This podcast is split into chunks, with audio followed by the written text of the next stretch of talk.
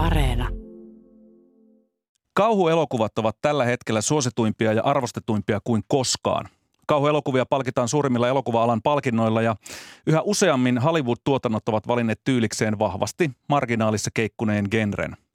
Nykykauhu onkin monipuolistunut sekä miljöiltään että teemoiltaan yhä yhteiskunnallisemmaksi ja moni- moniulotteisemmaksi taiteen alaksi – nyt Kulttuuri Ykkönen kysyy, miksi kauhu kiinnostaa ajassamme, millaisia kauhuelokuvia tulemme näkemään tulevaisuudessa ja onko perinteisesti tabuja rikko, rikkova elokuvataide muuttunut liian kunnolliseksi ja jopa salonkikelpoiseksi. Minä olen Juhani Kenttämaa, tervetuloa mukaan suoraan lähetykseen.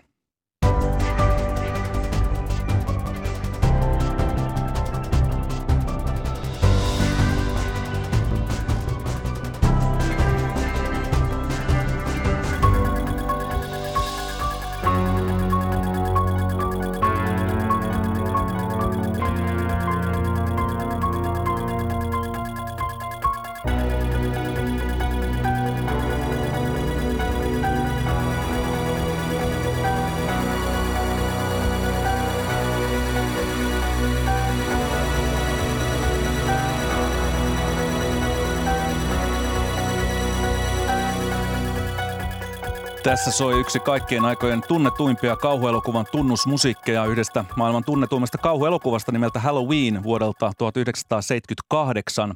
Säveltäjänä elokuvan ohjaaja ja toinen käsikirjoittaja John Carpenter, jolla on ollut myös vahva vaikutus siihen, millaisia kauhuelokuvia me nykyään katsomme. Tänään nykykauhusta keskustelemassa kanssamme ohjaaja käsikirjoittaja Ilja Rautsi, Night Visions-festivaalin ohjelmaryhmän jäsen Ville Verkkapuro sekä kirjallisuuden tutkija Noora Vaakanainen. Tervetuloa Kulttuuri Ykköseen. Kiitos. Kiitos. Kiitos. Millaisia mielikuvia ja tunteita, ajatuksia Halloween-elokuvan tunnarin kuuleminen teissä aiheuttaa? Aika nostalgisia muistoja tulee tästä kyllä mieleen, että onhan tämä monella tapaa kauhuharrastajille tärkeä elokuva – Joo, mulla itse asiassa tämä on niin kuin silleen, että mä oon kuullut tämän tota, tunnarin paljon ennen kuin mä oon nähnyt Halloweenin, jonka mä näin vasta niin kuin aikuisiellä. Joten niin kuin tämä on mulle enemmän vaan semmoinen niin kuin kiehtova taustamatto, joka on aina ollut läsnä ja mä assosioin sen enemmän yleisesti just Carpenterin säveltäjätyyliin, toi mm. synäsoundi ja, ja toi kuin sit hirveästi siihen leffaan, jonka mä oon itse asiassa nähnyt ainoastaan kerran. Niin se Carpenter on enemmän sulle muusikko kuin ohjaaja No ei, ei siis, mutta niin kuin tässä suhteessa tähän Halloweeniin, että se ei ole niin kuin tavallaan niin.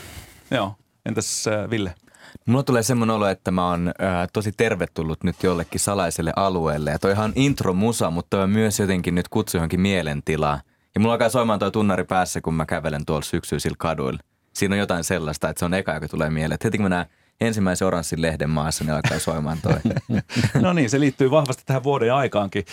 Tällä hetkellä elokuvateatterissa pyörii jälleen uusi Halloween-elokuva, joka on kaiket elokuvasarjan päätös, ainakin nimensä puolesta. Se on nimeltään Halloween Ends. Miksi kasvonsa kalpealla naamiolla peittävä tappaja Michael Myers ja hänen saakansa on ollut niin koukuttava, että sitä on tehtailtu, tai siitä on tehtailtu jo 12 jatko-osaa tälle alkuperäiselle viimeisen 44 vuoden aikana. Onko Iljalla tähän näkemystä? Sanotaan ensin, että se on viimeinen Halloween-elokuva, joka ilmestyy tänä vuonna, mutta, mutta tota, tota, tota, no siis niin kuin ensimmäinen Halloweenhan tavallaan, että siitä, siitähän sitten alkoi nämä, nämä niin kuin slasher-elokuvat oikeastaan, että se oli hirveän ison vaikutuksen teki silloin, että siinä on, on niin kuin sellaista muodollista niin kuin elokuvan muotoa käytetään, siis, että, että siinä on tämä pitkä POV-kuva, millä mennään talosta sisään ja ollaan siellä murhaajan, murhaajan tota, kengissä. Mikä on POV-kuva? Se näkökulmakuva, että, mm. että tota, se mitä kuvassa näkyy on se mitä tappajahahmo näkee, eli katsoja laitetaan tappajan mielentilaan. Mm.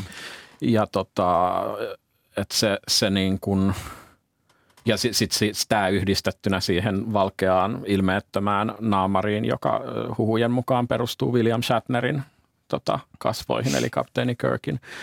Niin, niin se, se, se on vähän venytetty tosiaan, että se ei ole ihan yksi yhteen. Joo, ja, ja siis sit, sit, sit, niin kuin se, että siihen voi projisoida tavallaan mm. minkä pelon tahansa, ja se, sitä, sitä hahmoa ei siinä ensimmäisessä etenkään millään muotoa in, inhimillistetä. Eli se on vaan niin aika hyytävä ilmestys, joka tulee ja tappaa, ja sitä ei voi pysäyttää, sitä ei voi tappaa. Ja siinä elokuvassa on jopa tämä psykiatri vai psykologi se tota, tota, tota, Donald Pleasencein hahmo, jonka ainoa tehtävä on niin kuin viiden minuutin välein tulla kuvaan ja kertoa katsojalle monologina, että hän on äärimmäinen pahuus. Häntä ei voi pysäyttää sille. Millaista psykiatriaa sä harjoitat? No sellaista, että Michael Myers pakeni sieltä, ainakin sieltä vankimielisairaalasta 15 vuoden jälkeen ja lähti sitten terrorisoimaan Haddonfieldin pikkukaupunkia uudestaan ja uudestaan aina tässä loka-marraskuun vaihteessa. Ja Myers päätyy tappamaan lähinnä teini-ikäisiä asukkaita ja yleensä veitsellä. Tuota, tästä elokuvasta ja koko tästä slasher eli viiltelygenrestä on tullut niin keskeinen osa kauhun kaanonia? Noora. Äh, itse nostaisin ehkä slasher-elokuvista tämän Final Girl-hahmon esille ja tämän Final Girliin liittyvän vetovoiman. Ja Halloween on siitäkin hieno esimerkki, että Jamie Lee Curtis on niin älyttömän valovoimainen näyttelijä, että häntä seuraa mielellään ja hän on tällainen neuvokas selviytyjä, joka on itse asiassa ihan mukavaa vaihtelua – sitten jos miettii, että millä tavalla naishahmoja on, on kauhussa esitelty, niin se on varmasti puhuteltu ja tämä Final Girlin hahmohan on sitten myöskin kehittynyt, eihän se ole samanlainen enää. Ja myöskin se, että jos katsoo näitä uusimpia Halloween elokuvia ja etenkin tätä ensimmäistä osaa tästä uudesta trilogiasta, niin tämä Jamie Lee Curtisin – hahmo, miten hänestä on tullut ikään kuin tällainen final granny tietyllä tavalla. Mm. Sekin on jollakin tavalla kiehtovaa ja puhuttelevaa. Että hienoa, miten näyttelijä voi tehdä näin pitkän uran tämän elokuvasarjan parissa. Niin, tosiaan hänen debyyttielokuvansa, mm. Jamie Lee Curtisin debyyttielokuva oli Halloween ja hänet parhaiten siitä varmasti monessakin tilanteessa tunnetaan. Hän näytteli siinä siis Lauren Strode nimistä äh, tämmöistä lukioikäistä henkilöä, joka oli Halloweenina sitten palkattu lasten likaksi ja Michael Myers, tämä tappaja, rupesi sitten terrorisoimaan. Ja Final Girlilla siis viittaat siihen, että tässä on viimeisenä henkiin jäävänä äh, hahmona tämä pääosaesittäjä, joka on yleensä naispuolinen ja sitten omalla neuvokkuudellaan äh, yleensä sitten, sitten tota, äh, voittaa tämän pahuuden, mutta kyllähän siinä on paljon sitä sellaista tietynlaista avuttomuutta tässä Final Girl-hahmossa. Minkälaisia ongelmia te näette tässä ja minkälaisessa roolissa teidän mielestä Jamie Lee Curtis on tässä Halloween-elokuvassa? No Final Girlin hahmonhan liitetään useasti se, että hän on tällainen seksuaalisesti puhtoinen nainen, eli ei harrasta seksiä, kun sitten esitetään toisia naishahmoja, jotka käyttäytyy sitten seksuaalisesti riskaapelilla tavalla ja saavat siitä rangaistuksen kuoleman muodossa. Mutta sitten Final Girl ikään kuin pysyy tällaisena puhtoisena neitsyönä ja siihen liittyy tällainen avuttomuus ja hän ikään kuin sitten Final Girlista pakon uhalla tulee – tulee tällainen tappaja, joka pistää sitten murhaajalle hanttiin. Ja monesti Final Girleihin esimerkiksi tämä Laurie Strode niin liitetään sellainen tietynlainen maskuliinisuus, että nämä naishahmot joutuu olemaan jollakin tavalla vähän poikkeuksia siitä omasta sukupuolestaan, että he voi ikään kuin voittaa sitten tämän murhaajan neuvokkuudellaan. Ja myöskin ehkä tämä Laurie Strodin nimeäminen on nostettu esimerkiksi tutkimuksessa, että, että hänen nimensä on tällainen vähän maskuliiniseen taittava. Mm. Laurie voisi olla myöskin mm. pojan nimi tavallaan. Niin toihan vähän, vähän niin kuin, että Alienissa alun perin Riplin Eli Sigourney Weaverin hahmohan oli kirjoitettu yhdeksi niistä miehistä, mutta sitten ne kästäs Sigourney Weaverin siihen, siihen rooliin. Että sitten se on jännä, että siitäkin on, siitäkin se on muodostunut edustamaan sit siinä sitä Final Girlia, missä nämä käytännössä tämä, jos sitä elokuvaa lukee silleen, että siellä synkissä kosteissa tunneleissa tämä siittiöpäinen alien jahtaa tätä viimeistä naista, niin tota, niin. siinä ei ole kovin – kovin tota hienovaraisissa kuvioissa ei liikuta, mutta tota, toi oli musta hauska toi Final Granny, että mä en ollut ajatellutkaan tota, että nyt Jamie Lee Curtis täyttää tämän vanhan myyttisen noita kolmikon, että on tyttö, äiti ja vanha akka. Mm, niin hän on nyt Halloween saakan kautta päätynyt ruumiillistamaan meille tämän noita kolmikon kaikki niin. Ja Lauren Strode on elokuvassa nimenomaan iso äiti myöskin tässä viimeisimmissä jaksoissa siis. No me puhutaan naisen asemasta, misogynistä sekä seksismistä kauhuelokuvissa vielä myöhemmin lisää, koska äh, Noorakin on muun muassa Tampereelle perustanut äh, feministisen äh, kauhupiirin, mutta paneudutaan siihen sitten myöhemmin. Äh, te olette kaikki kauhuelokuvien ystäviä ja niiden suurkuluttajia, niin mikä kauhussa teitä kiehtoo eniten? Ville Verkkapuro. Mua kiehtoo eniten ehdottomasti se – salaisuus ja se, niin kuin, että se on ihan oma alakulttuurinsa. Se, että sinne kaikki ei ole tietyllä tavalla tervetulleita. Ja sen takia Night Visions on jotenkin ollut mulle aina niin kiehtova, koska se on paikka olla omien parissa ilman, että tarvii puhua kenellekään. Koska kauhuelokuvien ystävät lähtökohtaisesti saattaa olla ehkä sellaisia ihmisiä, jotka ei ole niitä kaikista äärisosiaalisimpia. Niin sitten voit olla omien parissa tuntea yhteneväisyyttä, mutta silti olla Eli Night Visions on vähän niin kuin kauhufanin perhejoulu. Just, juuri näin, kyllä. Ja just se mun mielestä onkin kiehtovaa nyt, kun pohditaan tuota salonkikelpoisuutta, koska se nimenomaan mun mielestä kumoaa sen kauhun perusperiaatteen. Hmm. Ja mä rakastan analyysiä, mutta samalla mun mielestä kauhus niin kuin perusperiaate on myös se, että se on vähän likasta ja sellaista, että sillä ei välttämättä aina ole edes mitään syvempää merkitystä kuin että jonkun pitää päästä hengestä. Niin. Mitäs Ilja, miten sä näet kauhuja, mikä sussa siinä kiehtoo eniten? Mm, no siis musta tuntuu, että se on pohjimmiltaan, niin kuin siis toki, että siinä on se, se aspekti, että, että tota, simuloidaan vaaraa ja koetaan se turvallisessa ympäristössä se vaara. Mutta sitten must, musta se itse on alkanut miettiä, että siinä on myös se, että kun pelko itsessään on vähän niin kuin tabu sellaisessa jokapäiväisessä keskustelussa, että me helposti hävetään, jos me pelätään jotain tai jos, jos on joku fobia, niin sitten joku muu kokee sen naurettavana tai että siihen liittyy tällaista. Ja, ja sitten peloista ei välttämättä puhuta niin paljon kuin muista tunteista, niin, niin sitten se, että kauhuelokuvassa joku muu käsittelee sitä pelkoa, ikään kuin validoi sen pelon tunteen, että me mennään sinne tunnistamaan, että muutkin, me kaikki pelätään ja nyt me nyt me vellotaan siinä pelossa tämän mhm. kauhuelokuvan ajan ja siinä on jotain hirveän lohdullista, koska sit se, se niin kuin tekee siitä pelosta jaetun niin kuin yksityisestä yhteisöllisen ja se, se, on, se on musta se tavallaan semmoinen siellä alla oleva viehätys. Karaiseeko kauhun katsominen sitten kohtaamaan oikeita pelkoja? Niin, se on hyvä kysymys ja minkä, miten vahva joku elokuvia ja todellisuuden suhde sitten oikea, todellisuuden suhde niin oikeasti on.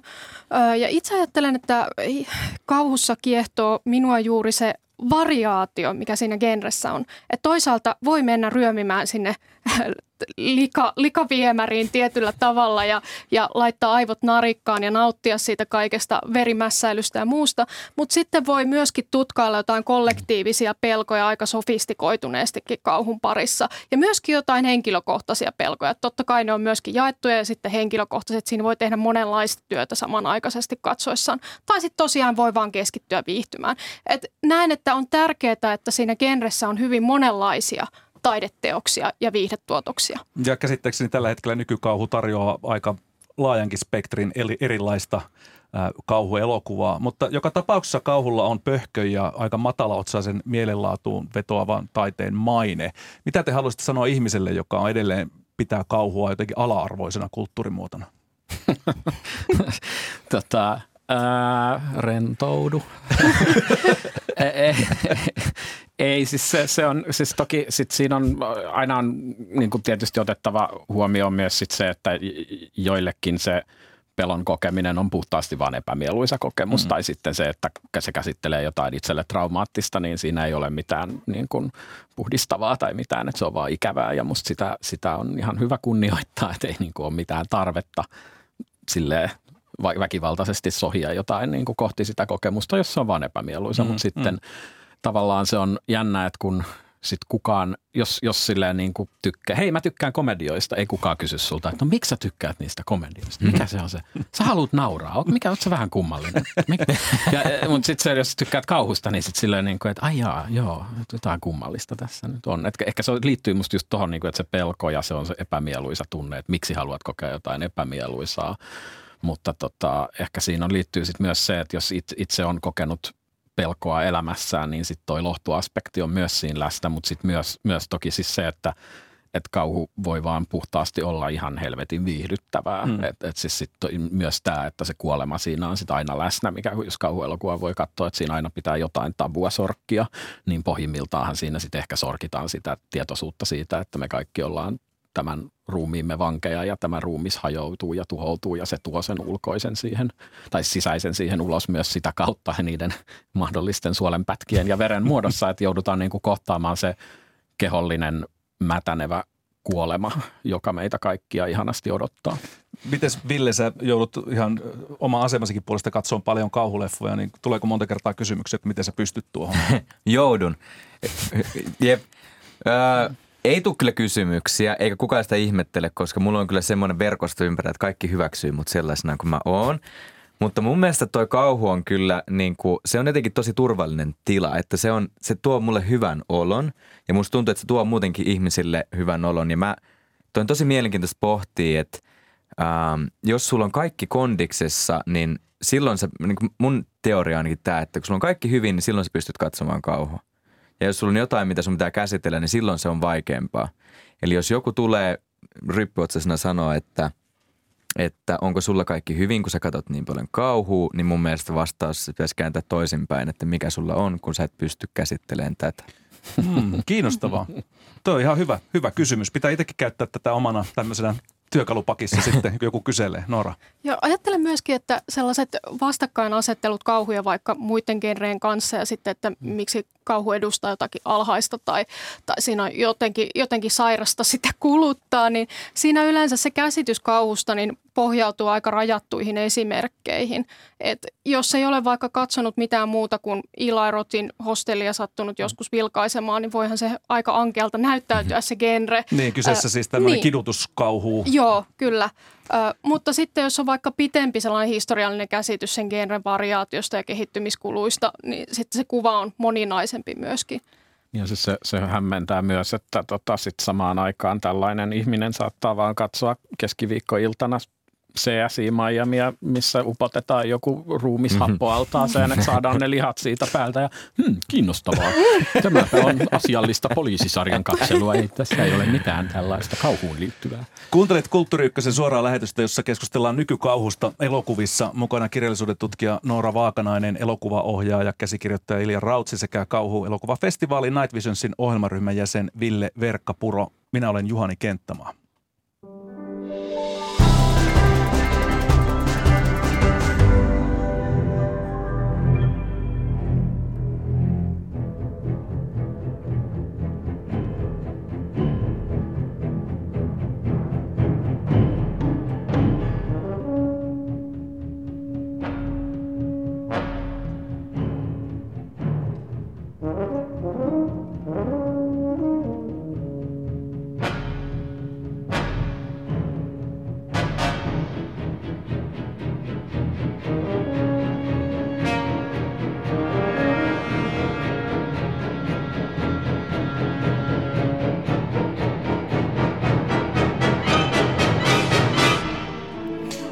Soi kappale, joka saa useimmat meistä poistumaan vedestä hyvin äkkiä.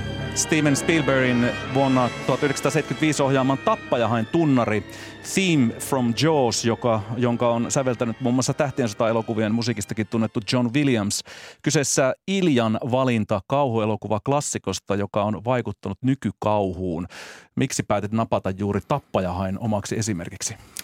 Öö, no se aika intuitiivisesti, mutta heti, tässäkin heti kun tätä musaa kuuntelee, niin tulee hirveän kotoisa olo. mutta, niin, mutta toinen tota... haluaa paeta, toinen tuntee olevansa kotona. Niin.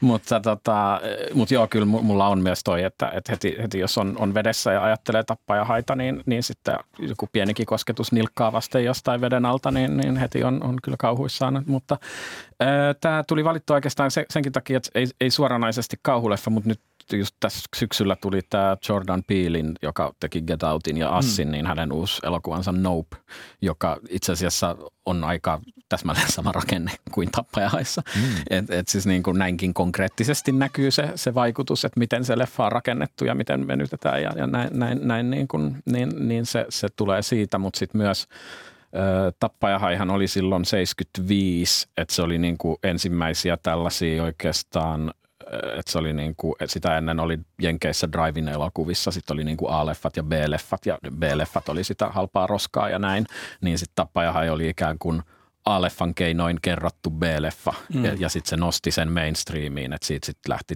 tota, tähtien sodat ja muut, eli tällaiset vanhat B-genret, niin kuin Skifi ja Kauhu, niin nousi sit sinne, sinne tota mainstreamin viihteeseen, et, ja sitten se on sitä kautta vaikuttanut ihan massiivisesti. Niin, vähän sama analogia kuin nyt kauhun kanssa sitten enemmän tähänkin aikaan äh, tultaessa. Joo, joo, ja siis sit se, se niin kuin tietysti, että miten se sitten klassisesti rakentaa sitä, että, että me ei suurimman osan ajasta nähdä sitä uhkaa, että se haista tulee niin kuin ihan myyttinen läsnäolo, kunnes mm. se sitten näkyy hetken siellä ja sitten se leimautuu. Ja lopulta oli yksi varmaan sen ajan suurimpia tämmöisiä tota, hienoimpia ää, erikoisefektejä sitten tämä Joo, ää, jonka hai. Toimiminen oli niin ongelmallista, että sen takia sitä ei nähdä elokuvassa niin pitkän mm-hmm. aikaa, mikä sitten käännettiin eduksi. Että se, se robottihai ei toiminut, niin ei voinut näyttää mm-hmm. sitä ja sitten Spielberg teki tämän nerokkaan päätöksen, että hei, tähän toimii uhkaavammin, jos me emme näe tätä haita.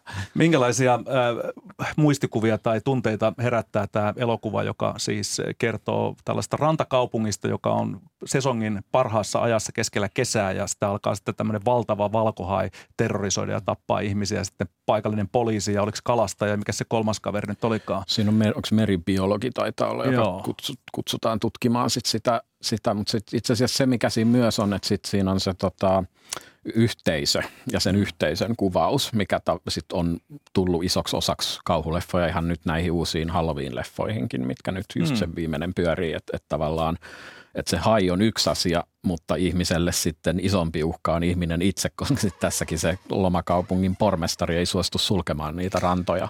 Niin. Ja, ja, ja sitten sit siitä niin kuin tulee se isompi uhka, että ne ihmiset vaan menee sinne, että jos ne pysyisi poissa, mikä on tämä klassinen kauhuelokuva myös, että älä avaa sitä ovea, koska siellä on se hirviö, mutta sitten totta kai se ovi on avattava, mm-hmm. koska on se pakko tehdä se, niin, mm-hmm. niin sit se, se myös on aika tarkka kuvaus sit siitä yhteisöstä ja siitä, miten se, se massahysteria toimii niin sit se, sekin on musta aika paljon, aika pitkälle kantava vaikutus mm. sillä leffalla, että miten, miten, millaista tota materiaalia kauhuleffoissa käsitellään.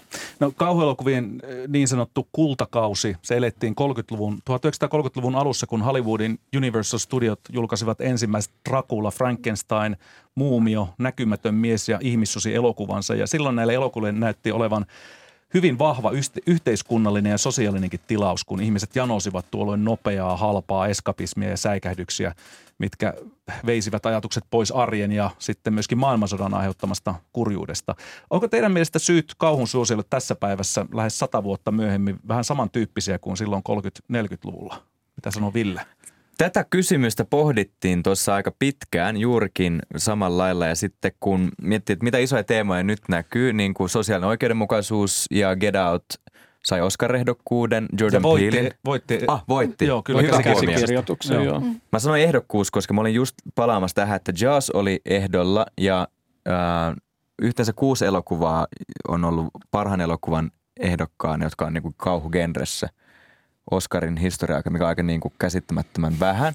Mutta sosiaalinen oikeudenmukaisuus ja sitten toi esimerkiksi ilmastonmuutos. Mm. Mutta miten se sitten näkyy, niin ei välttämättä ole se, että tulee se joku musta lieju jostain ja vie kaiken alleen, vaan se voi näkyä sitten just eskapismin tavalla eri keinoin. Ja justiin tuo, että nostalgia on nyt niin vahvasti läsnä, niin liittyykö se sitten siihen, että kun ollaan 80-luvulla Stranger Things-maailmassa, niin ei pohdita tiettyjä asioita sitten siellä? Hyvin Spielberg näistä kuvausta edustaa myöskin tämä Stranger Things. Kyllä. Ja sitten toinen semmoinen niin ilmiö, mikä nyt, kun on aina vaikea sanoa, että mikä on nyt in ja mikä on seuraavaksi in, koska kaikkea tapahtuu koko ajan – mutta yksi semmoinen, mikä on selvästi ollut, on tämmöinen överi gore nyt. Esimerkiksi Terrifier 2-elokuva, joka on aiheuttanut suurta kohua Jenkeissä, koska siellä on ihmisiä pyörtyillyt. Niin siellä pistetään... Voidu pahoin, lähtenyt pois elokuvateattereista. Kyllä, ja en voi suositella sitä kyllä kenellekään, koska se on kyllä inhottava, mutta on erittäin hyvä elokuva. Näillä se... mainossanoilla. mutta on myös Night Visionsin ohjelmistossa. no niin. ja, tota, ja sitten The Sadness-elokuva, joka oli nyt myös äh, Finkinossakin pyörityksessä, mikä oli todella – todella gore ja semmoinen, niin kuin, että sillä kun päästettiin paineita selvästi siinä elokuvan sisällä, niin vähän niin kuin nämä huoneet, joissa saa tuhota asioita, mitä on, mm. mä en tiedä millä nimellä ne tunnetaan, mutta mitä löytyy tietääkseni myös Suomesta, mihin saat mennä ja vaan pistää kaiken paskaksi. Niin tietyllä tavalla se eskapismi nyt tuntuu, että se, että päästään pois tämän ajan murheesta johonkin, niin tämä on nyt semmoinen, mikä itsellä on kyllä mielessä, että – se näyttäytyy joko turvallisen nostalgiana tai sitten sitä, että nyt pistetään ihan kaikki paskaksi. Niin, eli Goreen viittaat sitten äh, sillä, että siinä on nimenomaan verta ja suolenpätkiä ja mitä mielikuvituksellisemmin keinoin ihmisestä lähtee irtojäseniä irti ja muuta vastaavaa. Juuri niin näin. Se on sitä osasta. Miten, miten tota, Noora, sä näet äh, tämän ajan ja kauhun suosion äh, yhteyden? Niin, se on aina hankala kysymys, että miten paljon on kyse jostakin eskapismista ja miten paljon toisaalta sitten että kauhu tarjoaa sellaisia lyömättömiä välineitä niiden kollektiivisten pelkojen ja uhkakuvien käsittelyyn, mitä mikään muu genre ei välttämättä samalla tavalla tarjoa. Et siinä on nämä kaksi puolta ja ne voi olla myöskin samassa elokuvassa läsnä, että se elokuva voi samanaikaisesti tarjota eskapismia, niin kuin ehkä The Sadness, mutta samalla myöskin käsitellä jotain yhteiskunnallisesti hyvin tunnistettavia ongelmia. Et se, on, se on hyvin jännitteinen kysymys, että näen, että nämä molemmat puolet on mukana siinä, sekä eskapismi että sitten näiden yhteisten jaettujen ongelmien käsittely kauhun keinoin. Get Out on mainittu, joka varmasti on aloittanut tietynlaisen nimenomaan sosiaaliseen oikeudenmukaisuuteen liittyvän kauhugenren. Voitko Ilja lyhyesti kertoa, minkälaista elokuvasta on kyse? 2018 voitti siis parhaan käsikirjoituksen Oscarin. se on siis amerikkalainen elokuva Jordan Peelin esikoisohjaus, käsikirjoitus myös. Se oli sketsikomediasta ponnistanut, nyt sitten elokuvan tekijäksi siirtynyt ja siinä on tällainen tota, tummaihoinen amerikkalaismies menee ensimmäistä kertaa tapaamaan valkoihoisen tyttöystävänsä perhettä ja sitten saa hyvin kummallisen sellaisen vastaanoton siis siellä, missä kaikki käyttäytyy hirvittävän mukavasti ja kivasti, mutta jotain tuntuu olevan pielessä ja sitten selviää, että jotain on pielessä mm. ja sitten lähdetään sellaiselle painajaiskuvastolle, jossa sitten sit koko ajan niin kuin tavallaan kävellään siinä, siinä tota Yhdysvaltain rotujännitteissä. Kaikin puolin hyvä elokuva. Minkälaisia elokuvia tämä sitten tuota, generoi, koska siitä tuli ihan selvästi tietynlainen ilmiö. Mitä te osaatte sanoa samantyyppisiä tämmöisiä ö, sosiaaliseen oikeudenmukaisuuteen liittyviä kauhuleffoja tämän jälkeen? Hyvä kysymys. Noora? No ehkä tällaisia, äh, en tiedä onko sosiaalinen oikeudenmukaisuus se, mitä sanaa itse käyttäisin, mutta ehkä jotenkin avoimen poliittisia, niin tulee mieleen Black Christmas uusio, jossa taisteltiin tällaista äh, patriarkaattista salaliittoa vastaan ja sitten The Craft Legacy Reboot tai jatko-osa sitten tälle alkuperäiselle The Craftille. Ja näitä ehkä luonnehtii juuri se, että tuntuvat olevan varsin kiirehdittyjä, ehkä Get Outin vanavedessä tehtyjä elokuvia, joissa ongelma ei ole minun mielestäni se, että ne on poliittisia tai että ne ottaa jollakin tavalla kantaa tai ne on feministisiä elokuvia, vaan pikemminkin kaikki, kaikki muu, että ne ei elokuvina sitten toimi. Tämä pitää aina muistaa, kun puhutaan vaikka, että onko joku wokeismi nytten jotenkin pilannut meidän – kauhun, niin sitten se, että yleensä näissä elokuvissa ongelmana ei tosiaan ole se poliittisuus tai mitä mieltä ne on vaikka tai minkälaisen kannan ne ottaa johonkin yhteiskunnallisiin ongelmiin, vaan se, että ne ei elokuvina toimi. Ja toihan on siis kauhussa hirveän läsnä myös niin kuin missä tahansa siis kaupallisessa tota, miksi sä nyt sitten sanoisikaan tuotteissa, jos, jos, ei, jos unohdetaan taideteosmääritelmä, niin, niin siis silleen, että jokin menestyy, mm. niin sitten kaksi vuotta, kolme vuotta sen perään sitten tulee niin kuin tuutataan ulos leffoja, joissa niin kuin, että tämä katsottiin hyväksi asiaksi, ympää se tänne käsikseesi tai laita se tänne, niin kuin meillä pitää nyt olla tätä, koska tämä on pinnalla. Mm. Ja sitten että se, se on niin kuin tavallaan, että se ei ole mikään musta tämän ajan piirissä, se on aina ollut läsnä.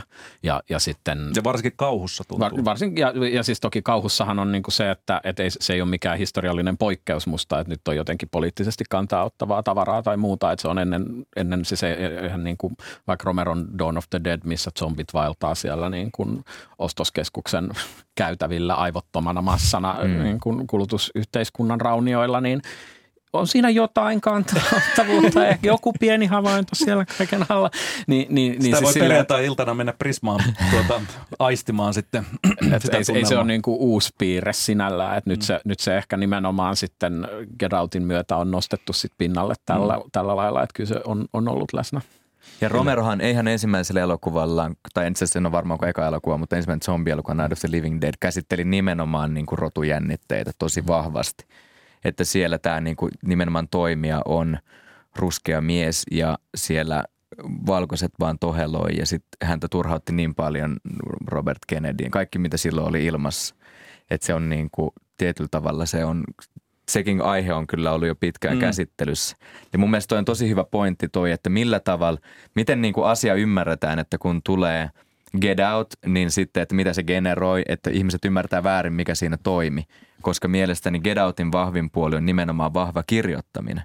Ja se on mun mielestä kauhuelokuvien niin kuin nyt kiinnostavan aallon, jos miettii Ari Aster ja Jordan Peele ja Eggersikin, niin siellä on tosi vahvaa kirjoittamista. Että vaan mm. yksinkertaisesti tosi hyvät käsikset, mikä ei kauhussa aikaisemmin ollut mitenkään hyvät käsikset ja sitten todella vahvaa niin kuin audiovisuaalista kerrontaa. Että senhän, senhän näkee myös nyt siinä, että siis just tämä Smile, joka pyörii nyt teattereissa, mikä on niin kuin pohjimmiltaan hyvin tehty säikkysokkeihin perustuva viihdekauhu high concept juttu. Mm. Että hymy on yhtäkkiä pelottavaa, koska mm. on tämmöinen olento, joka seuraa, mutta siinä niin kuin, se on jännä, kun sitä katto, niin ihan nautin elokuvasta, mutta sitten sinnekin niin kuin silleen, että aa, okei, tässä on tämä konsepti It Followsista vuodelta 2014 ja sitten on... Jossa tota, oli tällainen se, äh, tota, seksitaudin lailla äh, etenevä Joo, vainoa, vainoa ja demonihahmo. Ja, ja sitten, sitten tota, on katsottu just – Ari Asterin Hereditary ja Midsommar, että Midsommarissa kuvataan maisemaa ylösalasin, niin tässä kuvataan maisemaa ylösalasin. Ja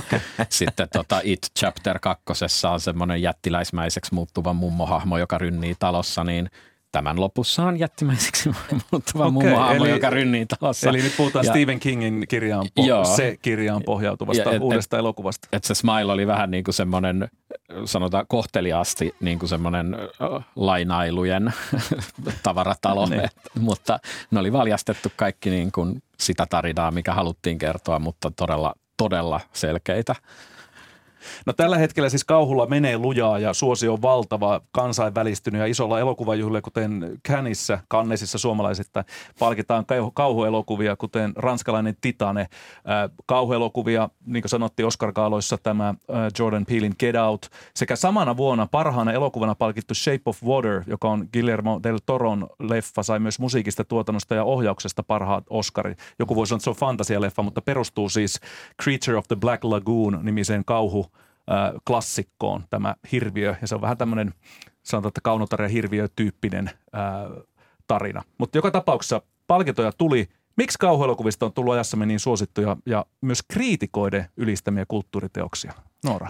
Niin, voisi ajatella, että sitä voisi lähestyä koko tämän elevated horror, post-horror, smart horror, slow horror keskustelujen kautta. Eli kauhuun on tuotu sellaisia elokuvan tekemisen keinoja tai elokuvakerronnan keinoja, jotka on tuttuja katsojille jostakin toisista perinteistä. Esimerkiksi Ari Aster, joka tässä nyt on mainittu, niin on kertonut ihan avoimesti, että hän hakee inspiraatiota Ingmar, Ingmar Bergmanin elokuvista mm. muun muassa, totta kai myöskin niin kuin kauhun puolelta.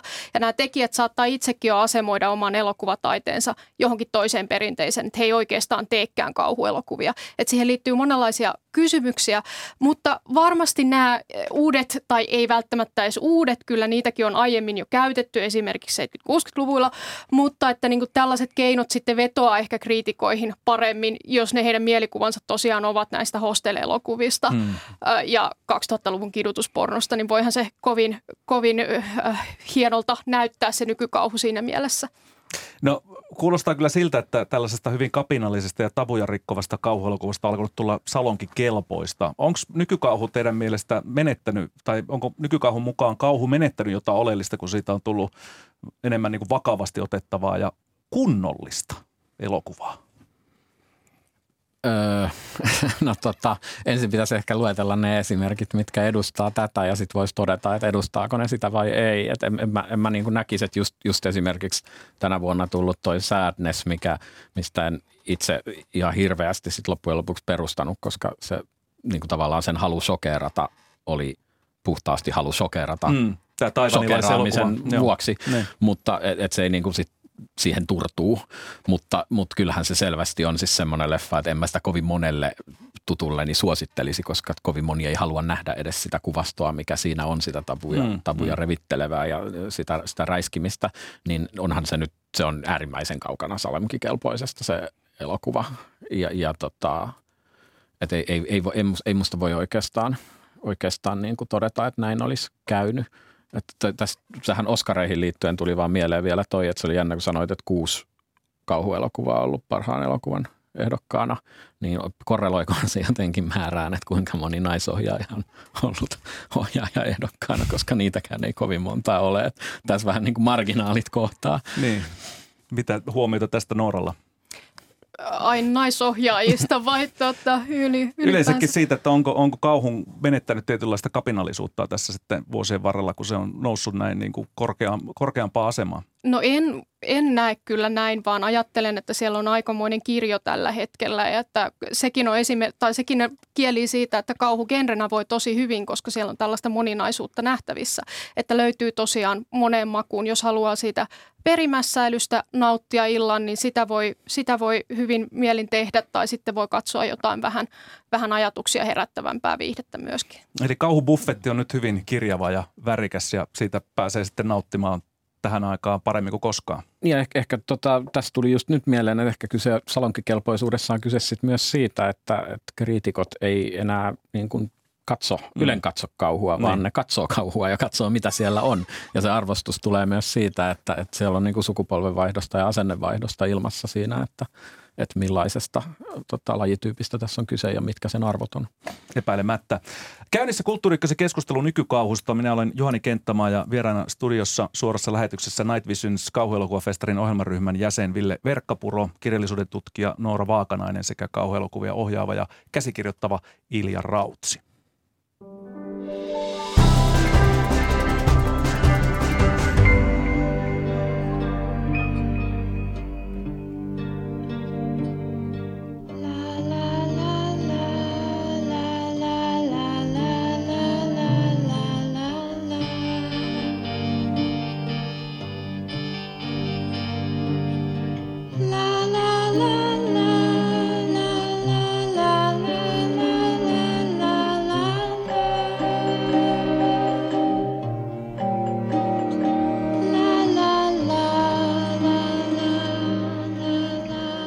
Tässä soi vuonna 1968 julkaistu Roman Polanskin ohjaaman Rosemaryn painajainen elokuvan tunnusmusiikki, jonka on säveltänyt Christoph Komeda ja äänessä elokuvan pääosaa esittävä Mia Farrow.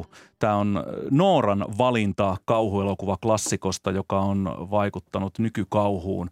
Haluatko kertoa tähän alkuun, millaisesta asetelmasta tämä Polanskin leffa lähtee liikkeelle? Joo, eli Rosemary's Babyssä aviopari, nuori aviopari muuttaa varsin arvostetulle asuinalueelle. He saavat sieltä asunnon epäilyttävän halvalta, halvalla ja sitten alkaa tapahtua kummia siinä naapurustossa ja sitten Rosemary tulee raskaaksi ja erilaisten käänteiden kautta he sitten sotkeutuvat tällaiseen satanistiseen salaliittoon tai Rosemary alkaa epäillä, että he ovat tällaisen kohteeksi joutuneet – ja se, että miksi valitsin juuri tämän elokuvan, niin on ensinnäkin sen yhteiskunnalliset teemat. Siinä käsitellään toisen aallon feminismiä ja sen aiheuttamia ehkä kulttuurisia ahdistuksia, ettäkin myöskin niin kysymyksiä siinä elokuvakerronnassa.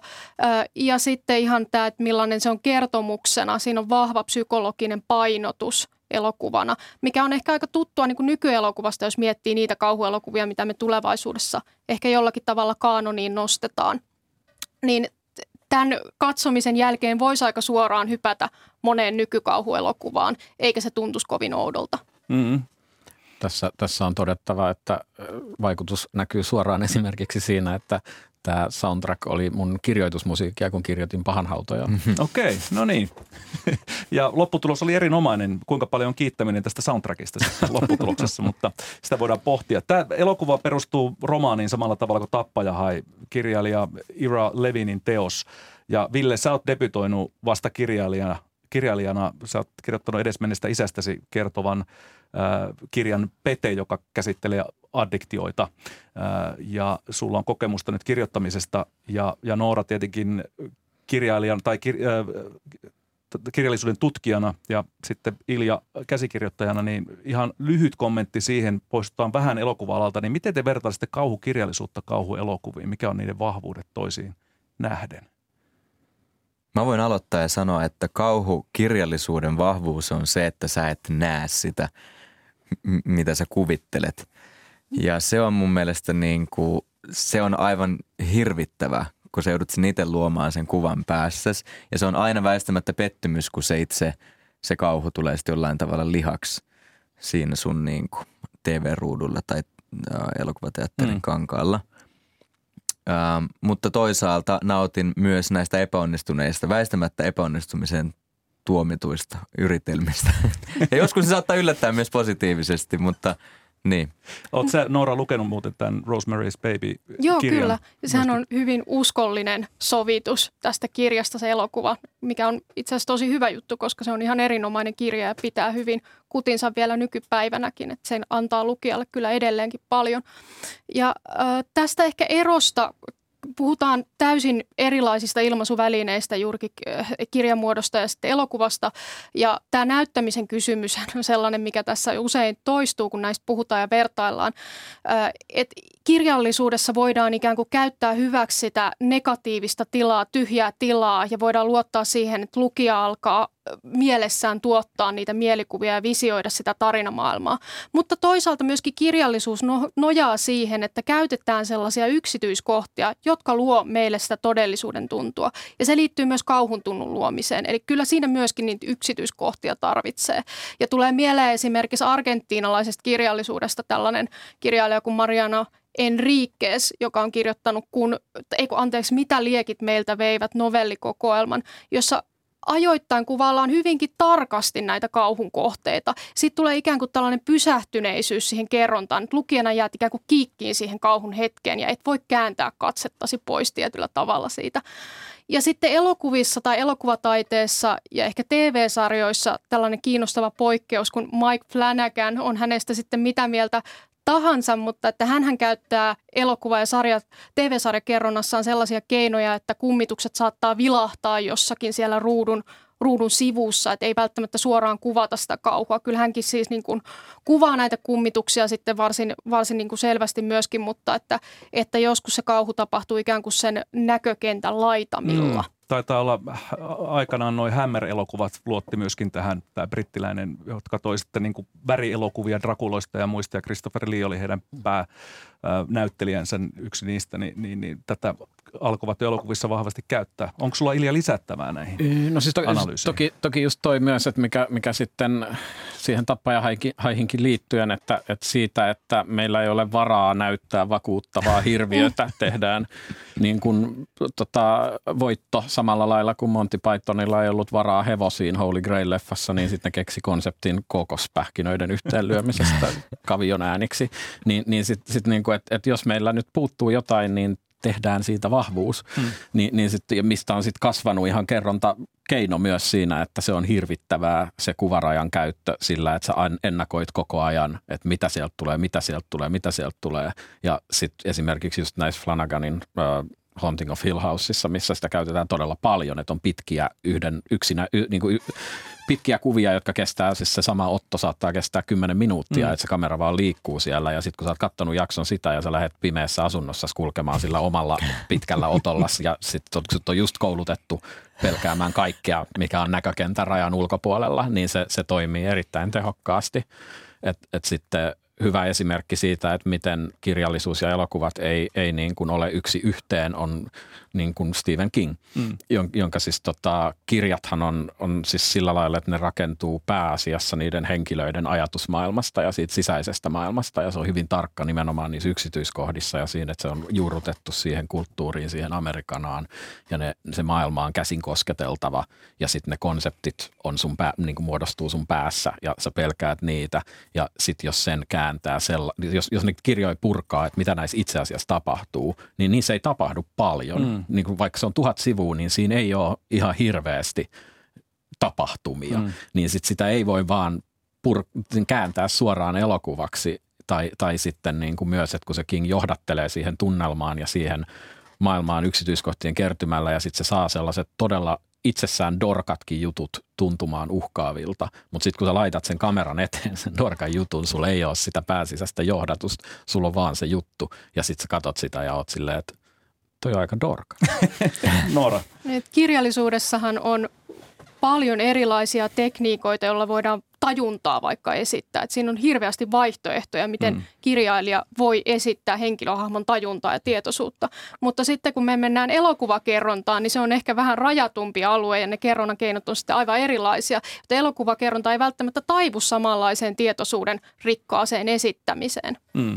No Noora, sä oot vuonna 2018 ollut perustamassa Tampereen feminististä kauhupiiriä ja tuossa äsken puhutkin tuosta Rosemary's Babystä, että oli uran urtava monessakin mielessä myöskin feministisesti ää, tämä leffa. Mistä tässä piirissä on kyse? Kerro eka Joo, siitä. itse asiassa tämä perustettiin 2019 ja tämä alkoi sellaisesta ihan itsekkäästä utopistisesta haaveilusta, että olispa kauhun ympärillä myöskin turvallista tilaa keskustella elokuvista, koska kauhuharrastajia on monenlaisia ja hyvä niin, mutta sitten, että jos vaikka katsotaan elokuvia, joissa on paljon naisvihaa ja kaiken näköistä ongelmallista, niin silloin kaipaa sitä, että olisi turvassa siitä keskustellessaan. Ei joutuisi kosketuksiin välttämättä vihapuheen tai rasismin, transfobian tämmöisten kanssa. Niin ajattelin, että olisi kiva, että meillä olisi yhteinen – paikka, missä me voitaisiin lähteä ikään kuin siinä keskustelussa jo tietyistä periaatteista liikkeelle. Mm. Me ei siellä ryhmässä väännetä esimerkiksi ollenkaan, ollenkaan mistään feminismistä, vaan se on se, mikä oletetaan, että me kaikki jaetaan nämä arvot ja näiden pohjalta sitten käydään kunnioittavaa keskustelua toistemme kanssa. Ö, miten tämä sukupuolittuneisuus, naisviha ja seksismi, seksismi yleensä on kauhussa ollut esillä? Se on kuitenkin vahvasti ongelmallinen ollut siinä genressä. No tässä on aiemminkin tullut jo puhetta siitä kauhun ristiriitaisuudesta. Ja tietysti mielessä se näkyy myöskin tässä, tässä suhteessa, että toisaalta meillä on tällainen final girl-hahmo, joka voi ajatella, että se on tietysti mielessä ehkä jopa edistyksellinen arkkityyppi, että on sellaista toimijuutta, kuljetetaan juonta selvästi eteenpäin. Mutta sitten toisaalta myöskin naisten kuvaamisen tapa, miten naisia kuvataan elokuvissa, miten kamera – liikkuu vaikka pitkin naisen kehoa ja muuta, niin siinä on, siinä on kyllä paljon ollut, ollut kyllä tietyllä tavalla sulattelemista, että jos lähtee vaikka katsomaan jotain vanhempia kauhuelokuvia. ja itse ajattelen, että tietynlainen aallonpohja tuli ehkä nollareilla kaiken kidutuskauhun ja muun, muun myötä, että sitä on edelleenkin vaikea katsoa. Jos, jos mä katson, Eli 2000-luvun alussa. Joo, 2000-luvun joo. alussa tai 2000-luvun puolivälissä, miten se nyt laskeekaan. Ja esimerkiksi näissä niin kuin kaikenlaisissa slasher-uusioissa, niin mun on vaikea erottaa naishahmoja toisistaan, koska ne on niin huonosti kirjoitettuja. Ja siinä suhteessa ollaan ehkä nyt jonkunlaista edistystä tehty, että pystyy jopa naishahmot erottamaan toisistaan ja sitten myöskin kirjoitetaan parempia naishahmoja kuin mitä aikaisemmin ja ehkä mietitään myöskin sitä, että miten naishahmoja esitetään ja tarviiko esimerkiksi olla jotain kovin paljastavia seksikohtauksia ja miten ne mahdollisesti kuljettaa sitä elokuvajuonta eteenpäin. Tai tarvitaanko se niin. enkelivalo aina naisen hiuksiin? Mm-hmm. Jo, jo, et, et se on niin kuin, että miten se kuitenkin tavallaan jos sen voi helposti sitten kätkeä siihen kaapuun, että mutta tämä kertoo perversistä murhaajasta, mm. joten totta kai tässä esitetään tämä nainen fetissiobjektina, mutta sitten siinä tavallaan sekoittuu se, että mikä on sen elokuvan katse ja mikä on sen elokuvan sisäisen hahmon katse. Mm. Ja, ja se, se on aika usein just tossa sitten, että ahaa, minä katson ohjaajan fetissikokemusta, mistä niin. tulee sitten se semmoinen vähän niin kuin ristiriitainen tota, limanen fiilis. Mutta onko nykykauhu pystynyt siis muuttamaan tätä diskurssia? No kyllä mun mielestä siis sehän äänet, äänten määrä kasvaa koko ajan, että et, et on niin kuin se tekijöiden kirjo laajenee, niin totta kai sitten se käsiteltävien aiheiden kirjo laajenee, mikä on niin kuin puhtaasti vaan mahtava asia, mm. että miksi ei haluaisi, että elokuva käsittelee niin kuin laajempaa spektria ihmisyydestä kuin tähän mennessä. Ja et on se niin kuin tavallaan sitten semmoinen, että siinä, siinä – tekee sit tietoisia, että voi, voi niinku esimerkiksi siis kun tehtiin Lyhäriä Helsinki Mansplaining Massacre, jossa hmm. tota, nainen kohtaa joukon miesselittäjiä ja päätyy teurastamaan heidät kaikki, niin, niin, niin sitten siinä oli siis hyvin, hyvin, se käsittelee tietyllä lailla sit myös kauhugenreä ja näitä kauhugenren lainalaisuuksia, jotka on siinä mielessä dorkia, että, että niitä pidetään kliseitä pidetään sellaisena, mitä pitää tehdä, koska ne on aiemmissa kauhuelokuvissa, mutta eihän niitä ei kauhus pidä olla itsessään mitään, joten sitten sit tulee myös tekosyy siis silleen, että meidän pitää näyttää tässä nyt tissit, koska kauhuelokuvissa näytetään tissit ja sitten niitä tissejä puukotetaan. Ja sitten siitä tulee tuommoinen itseään toistava fetissiobjektikehä ja, ja sitten se liittyy kaikki siihen valaistukseen ja rajaukseen ja ihan siis siihen, että kuvataanko nyt, mitä, kuvataanko, kuvaanko mä nyt ihmistä vai kuvaanko mä persettä, on se mihin se tiivistyy ja sitten se, se on niinku tietoinen valinta, mutta sitten tuntuu, että monella se ei välttämättä ole tietoinen valinta, mm. mistä sitten syntyy tämä outo dissonanssi. No nykykauhukeskustelu on käynnissä Kulttuuri suorassa lähetyksessä ja vieraanamme kirjallisuuden tutkija Noora Vaakanainen, Night Visions kauhuelokuvafestarin ohjelmaryhmän jäsen Ville Verkkapuro sekä kauhu sekä Skifi-elokuvien ohjaaja, käsikirjoittaja Ilja Rautsi.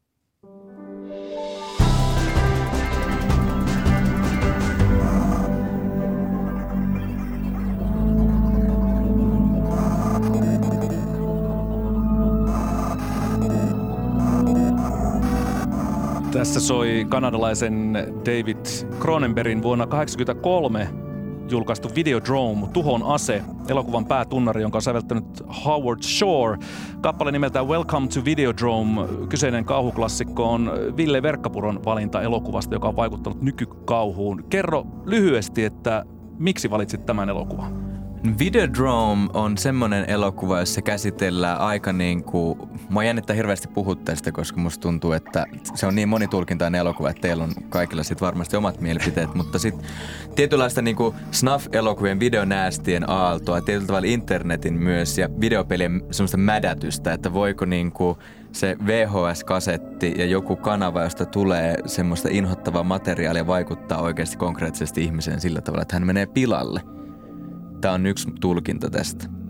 Onko tämä ja. uusi tekniikka ja sosiaalinen media nyt vahvasti mukana myös uudessa kauhussa? Juuri sen takia, koska nyt on selvästi nähtävillä, että täältä niin kuin, somea on hyödynnetty tarinankerronnan niin kuin, tekniikoissa todella paljon, tosi monella eri tavalla ja ihan niin kuin, ähm, nyt jos miettii, että mitä on ohjelmistossa tulossa Night Visionsiin, niin siellä on tosi moni on niin kuin striimi, some, ää, tältä pohjalta niin tämä tarinankerronta tehty. Esimerkiksi Deadstream-elokuvassa ää, tubettaja striimaa ja menee ää, taloon, jossa on kummituksia ja siinä on se lähtökohta. tämä on niin hyvin niin kuin silleen, tämän näkee, että tulee uusi teknologia, uusi joku ilmiö, niin sitten, koska kauhu on niin nopea genre, sitä niin. voi tehdä aika halvalla suhteessa muihin elokuviin, voisiko sanoa näin. Ja sillä, se löytää aina yleisönsä myös, niin sitten se sieltä tulee aina tota. Night Visions festarit alkaa siis 16. päivä 11. Pohjoismaiden suurin ja Suomen pisimpään kestänyt yhtenäisesti jatkunut kauhuelokuvafestivaali. Tässä vaiheessa meillä alkaa aika loppua. Lyhyet suositukset nykykauhusta. Sanokaa jokainen yksi elokuva, joka jo kannattaa nähdä, jos ei ole tutustunut uuteen kauhuun. Nora. Netflixistä suosittelen sellaista elokuvaa kuin His House, jossa siis äh, pakolaispariskunta tulee Iso-Britanniaan ja alkaa siellä sitten tai kokeilee äh, asettautua siihen uuteen yhteiskuntaan ja käy samalla läpi äh, menneisyyden traumoja. Tässä on mun mielestä aika hyvin hyödynnetty kiinnostavia elokuvakerronnan tekniikoita, mutta sitten käsitellään toki niin kuin tärkeitä aiheita. Ilja. No, tota, sanoisin uh, The Babadook, joka on uh, Jennifer Kentin elokuva, onko se nyt vuodelta 2014 ehkä jotain tänne päin, jossa on siis tota, yksinhuoltaja äiti, jolla on hyvin ongelmallinen lapsi. Ja sitten he, heidän talostaan löytyy tämmöinen satukirja, jossa on tämmöinen silin, silinteripäinen kummitushahmo nimeltä Babadook, joka sitten alkaa vainota heitä tosielämässä ja se käsittelee aika kipeitä niin kuin kasvatukseen liittyviä ja niin kuin tavallaan psykologiaan meneviä kysymyksiä kauhun keinoin. Nyt Ville sano vaan leffan nimi, niin päästään sitten seuraavaan ohjelmaan. Vivarium. Koska Vivarium. on aivan kauhistuttava kasvaa aikuiseksi ja hankkia talo. Mahtava suositus. Kiitoksia äh, haastattelusta. Äh, hetkonen tuolta. Aivan, tästä laitetaan. Eli Ilja Rautsi sekä Noora Vaakanainen sekä Ville äh, Verkkapuro. Kauhistuttavaa päivänjatkoa kaikille.